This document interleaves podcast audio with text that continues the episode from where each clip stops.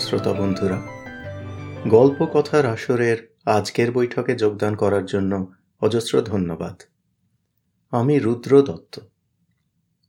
আজকে একটি শ্রুতি পুস্তকের পাঠ আরম্ভ করব। শরদিন্দু বন্দ্যোপাধ্যায়ের উপন্যাস, তুমি সন্ধ্যার মেঘ।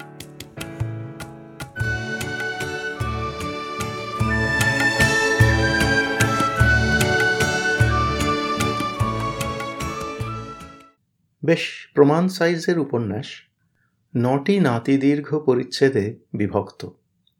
এক একটি এপিসোডে এক একটি পরিচ্ছেদ পাঠ করছি। প্রতি এপিসোডের গোড়ায় তার আগে যা ঘটেছে, তার একটু খেই ধরিয়ে দেবার চেষ্টাও করব। শরদিন্দু বন্দ্যোপাধ্যায় ও তার সাহিত্যকর্ম নিয়ে আগে এই আসরে কিছু বক্তব্য রেখেছি। এখন আর নতুন করে কিছু বলার কোনো কারণ নেই। এই উপন্যাস এবং তার পাঠ সম্পর্কে কয়েকটি ছোট্ট কথা পাঠ আরম্ভ করার আগে সেরে নিই। প্রথমেই বলি, এই নটি পরিচ্ছেদের প্রতিটি আবার বেশ কয়েকটি নম্বর দেয়া ভাগে বিভক্ত।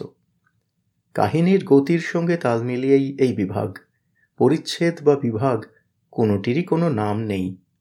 তাই আমার পাঠে পরিচ্ছেদগুলির উল্লেখ রাখছি, কিন্তু বিভাগগুলি শুধু সামান্য সংগীত ধ্বনি দিয়ে সূচিত করেছি। শরদিন্দুর অনেক গল্পই ইতিহাস ভিত্তিক তার অনেকগুলি বন্ধুবর রাজীব এই পডকাস্টে পাঠও করেছে। এই উপন্যাসটিও তাই।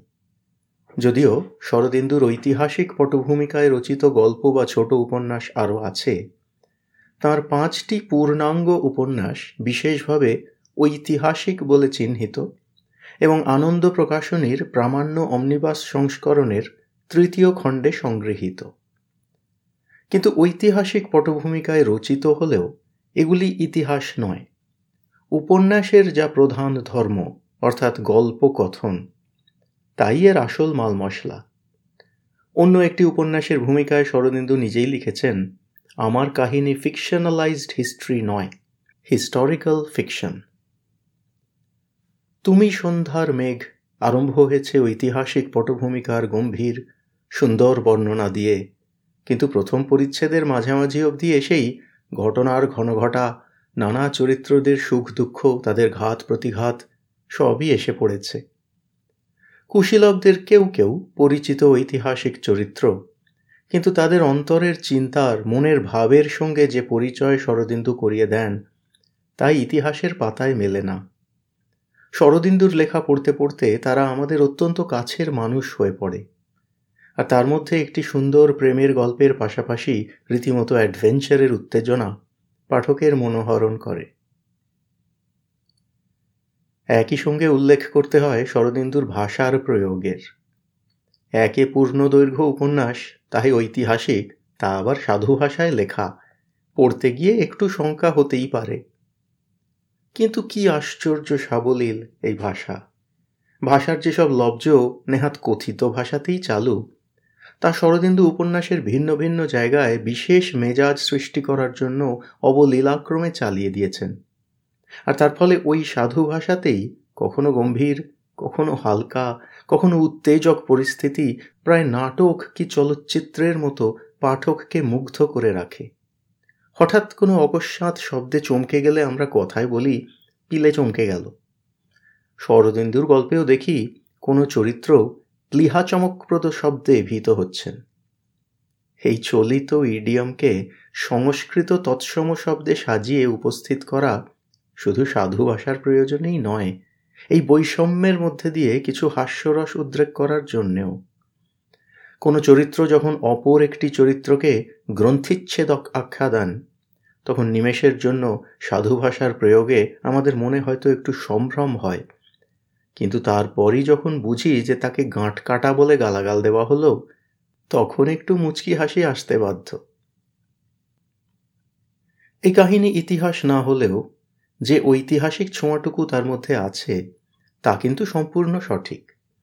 ইতিহাসের পটভূমিকায় কাহিনী লেখার মধ্যে একটা দায়িত্ব এসে যায় তো, সেই দায় শরদেন্দু সম্পূর্ণ পালন করেছেন। এই প্রসঙ্গে ওই পূর্বোল্লিখিত সংস্করণের গ্রন্থ পরিচয়ের অন্তর্ভুক্ত সুগবেষক সুকুমার সেনের লেখা থেকে বাংলা সাহিত্যে ঐতিহাসিক গল্পের ভূমিকা সম্বন্ধে একটু উদ্ধৃত না করে পারছি না। সুকুমারবাবু লিখছেন, ইতিহাসের কাহিনী নিয়েই আমাদের দেশে গদ্য গল্পের সূত্রপাত। বিগত শতাব্দীর ঠিক মাঝখানে, অর্থাৎ ঊনবিংশ শতাব্দীর ঠিক মাঝখানে শশীচন্দ্র দত্ত ইংরেজিতে কিছু গল্প লিখেছিলেন ইতিহাস অবলম্বনে। শশীচন্দ্রের পথ অবলম্বন করে ভূদেব মুখোপাধ্যায় বাংলায় দুটি গল্প লিখেছিলেন। তার মধ্যে একটি অঙ্গুরীয় বিনিময়, বঙ্কিমচন্দ্রের দুর্গেশ নন্দিনীতে কিঞ্চিত ছায়া ফেলেছে। বঙ্কিমচন্দ্র ইতিহাসকে পশ্চাৎপট করে তাঁর রোমান্সগুলির গল্প জমিয়েছেন।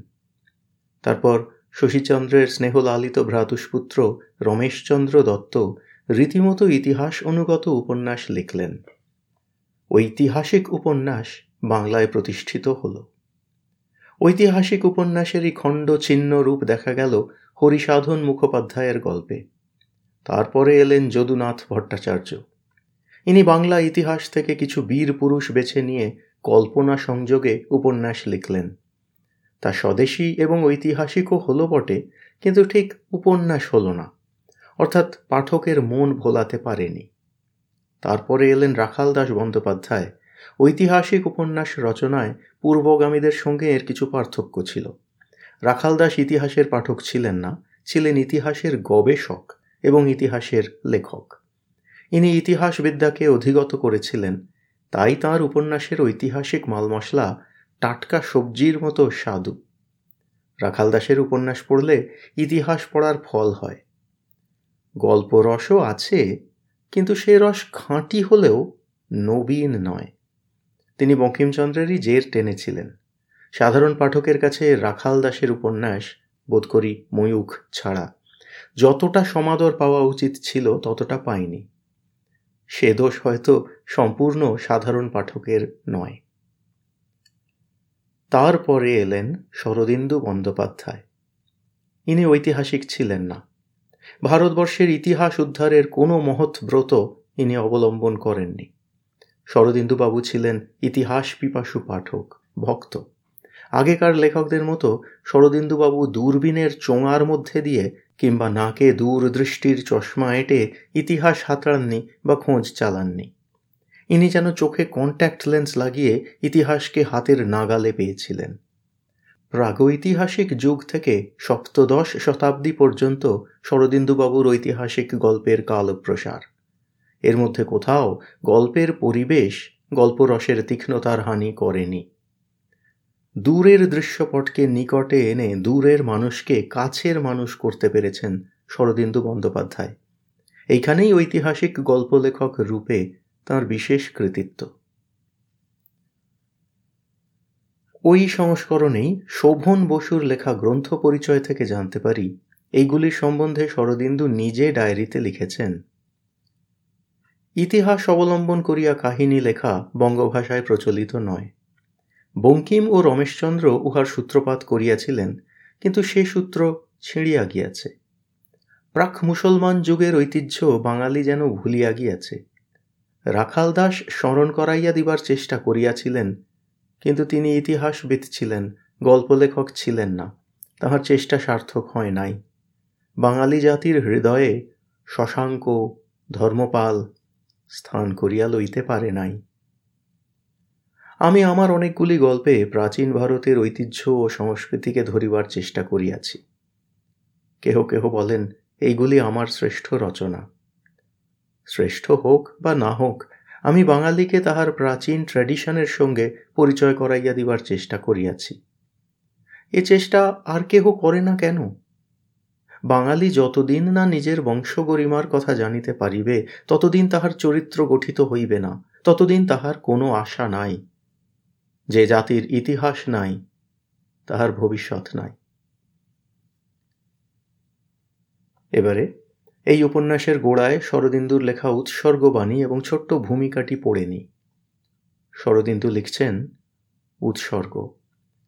যাহার প্ররোচনায় এই কাহিনী লিখিয়াছি, সেই পরম ভক্তিভাজন পণ্ডিত প্রবর শ্রী হরেকৃষ্ণ মুখোপাধ্যায় সাহিত্য রত্ন মহাশয়ের করকমলে ইহা সাদরে অর্পণ করিলাম।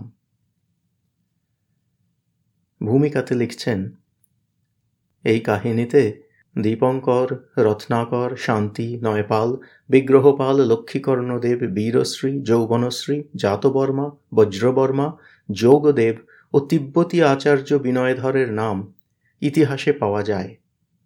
দীপঙ্করের শান্তি প্রচেষ্টা এবং বিগ্রহপালের সহিত যৌবনশ্রীর বিবাহও ঐতিহাসিক ঘটনা।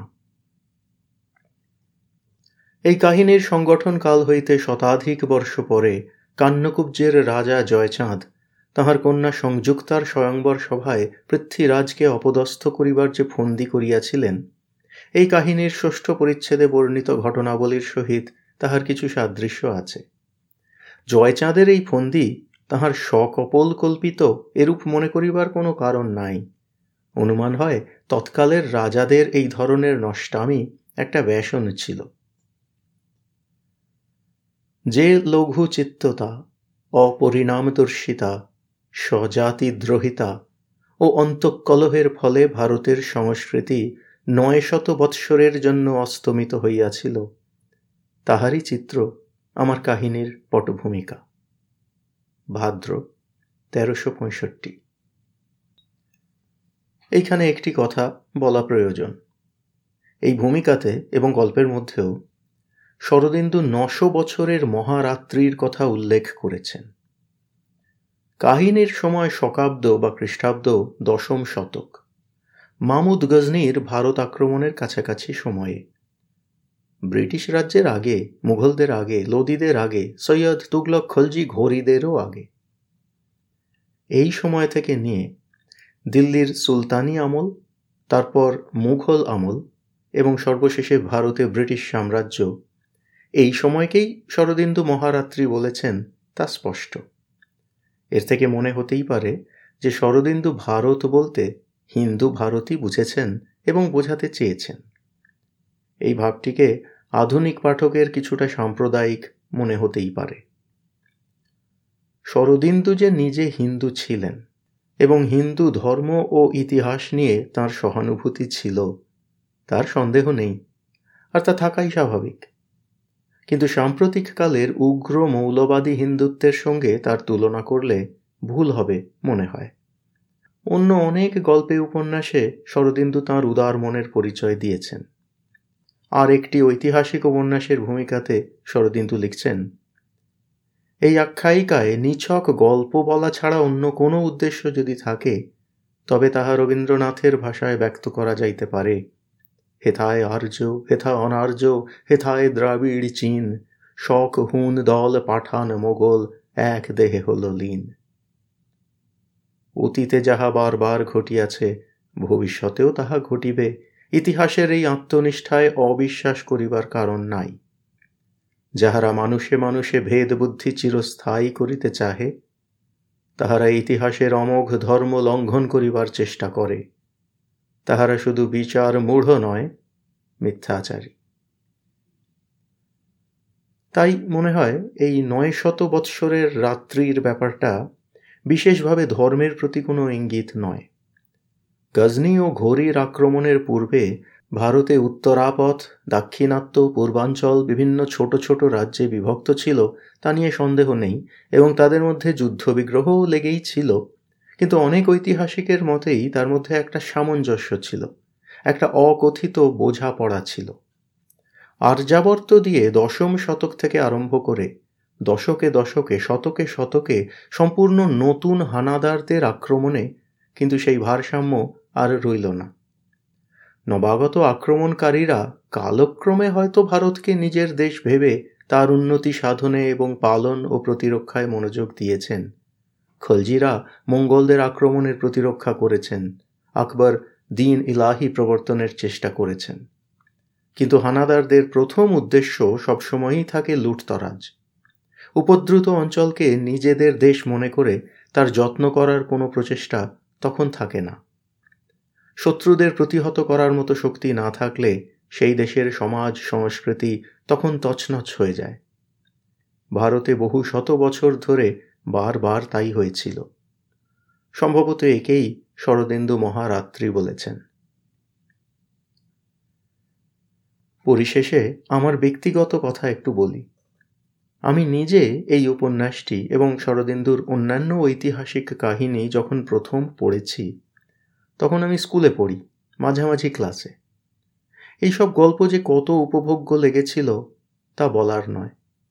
তারপর কত বছর ধরে বারবার এইসব গল্পের কাছে ফিরে এসেছি।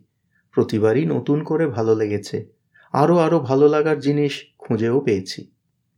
আশ্চর্যের কথা এই যে শরদিন্দুর লেখনীতে সেই ছোট বয়সেই ইতিহাসের যে ঔজ্জ্বল্য, যে রাজকীয়তা অনুভব করতাম, তৎকালীন সমাজের যে বৈচিত্র্যময়, বর্ণাঢ্য ছবি দেখতে পেতাম, তার সঙ্গে স্কুলের পাঠ্য বিবর্ণ, বিস্বাদ ইতিহাস বইয়ের কোনো মিল নেই। সেই ইতিহাসটা এতই খারাপ লাগতো যে প্রতিবারই ইতিহাসের পরীক্ষায় ফেল করার আশঙ্কা থাকতো। বড় হয়ে অনেকবার মনে হয়েছে যদি স্কুলের বইয়ের বদলে শরদিন্দুর মতো কারুর লেখা থেকে ইতিহাসের পাঠ নিতে পারতাম, তাহলে হয়তো ছোটবেলার অতগুলো বছর ধরে অতগুলো ঘণ্টা নষ্ট হতো না। আর নিজের দেশ, জাতি, সংস্কৃতির ইতিহাস সম্বন্ধেও আর একটু বেশি ধারণা তৈরি হতো। সুদূর প্রসারী ইতিহাসের স্পর্শ অ্যাডভেঞ্চারাস প্রেমের গল্প, মনোহরণ ভাষা, সব মিলিয়ে তুমি সন্ধ্যার মেঘ উপন্যাসটিকে আমার মনে হয় একটি অখণ্ড রসবস্তু, বাংলা সাহিত্যের সর্বোজ্জ্বল মানিকের একটি। আজকে শরদিন্দু বন্দ্যোপাধ্যায়ের ব্যোমকেশ বক্সির গল্পগুলির প্রচুর কাটতি, যদিও তার কিছু কিছু শরদিন্দুর কাহিনীর সম্পূর্ণ মূলানুগ নয়, পুনর্কল্পনা। সেই কাহিনীগুলি অবশ্যই অসামান্য। কিন্তু ছোট মুখে একটা বড় কথা বলি, আমার মনে হয় শরদিন্দু জন্মেছিলেন তাঁর ঐতিহাসিক উপন্যাসগুলি রচনা করতেই।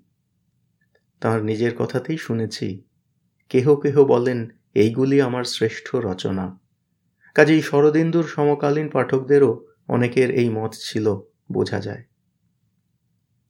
কিন্তু সে বিচার তো আপনারা নিজেরাই করবেন, শ্রোতা বন্ধুরা। আমার কাজ পাঠ করা এইবার তা আরম্ভ করব। আমার মতো অনেক পাঠকেরই নিশ্চয়ই এই উপন্যাস অতি প্রিয়। আমার পাঠ তাদের অতীত সুখস্মৃতির মর্যাদা রক্ষা করবে, আশা করি। আর কোনো শ্রোতাবন্ধু যদি উপন্যাসটা না পড়ে থাকেন, আর আমার পাঠ শুনে যদি ভালো লাগে, তাহলে বিশেষ কৃতজ্ঞ বোধ করব। পাঠ শুরু পরের এপিসোড থেকে। শুনতে থাকুন। শরদিন্দু বন্দ্যোপাধ্যায়ের ঐতিহাসিক উপন্যাস, তুমি সন্ধ্যার মেঘ আপনাদের মতামত আমাদের জানাতে ভুলবেন না কিন্তু, শ্রোতা বন্ধুরা।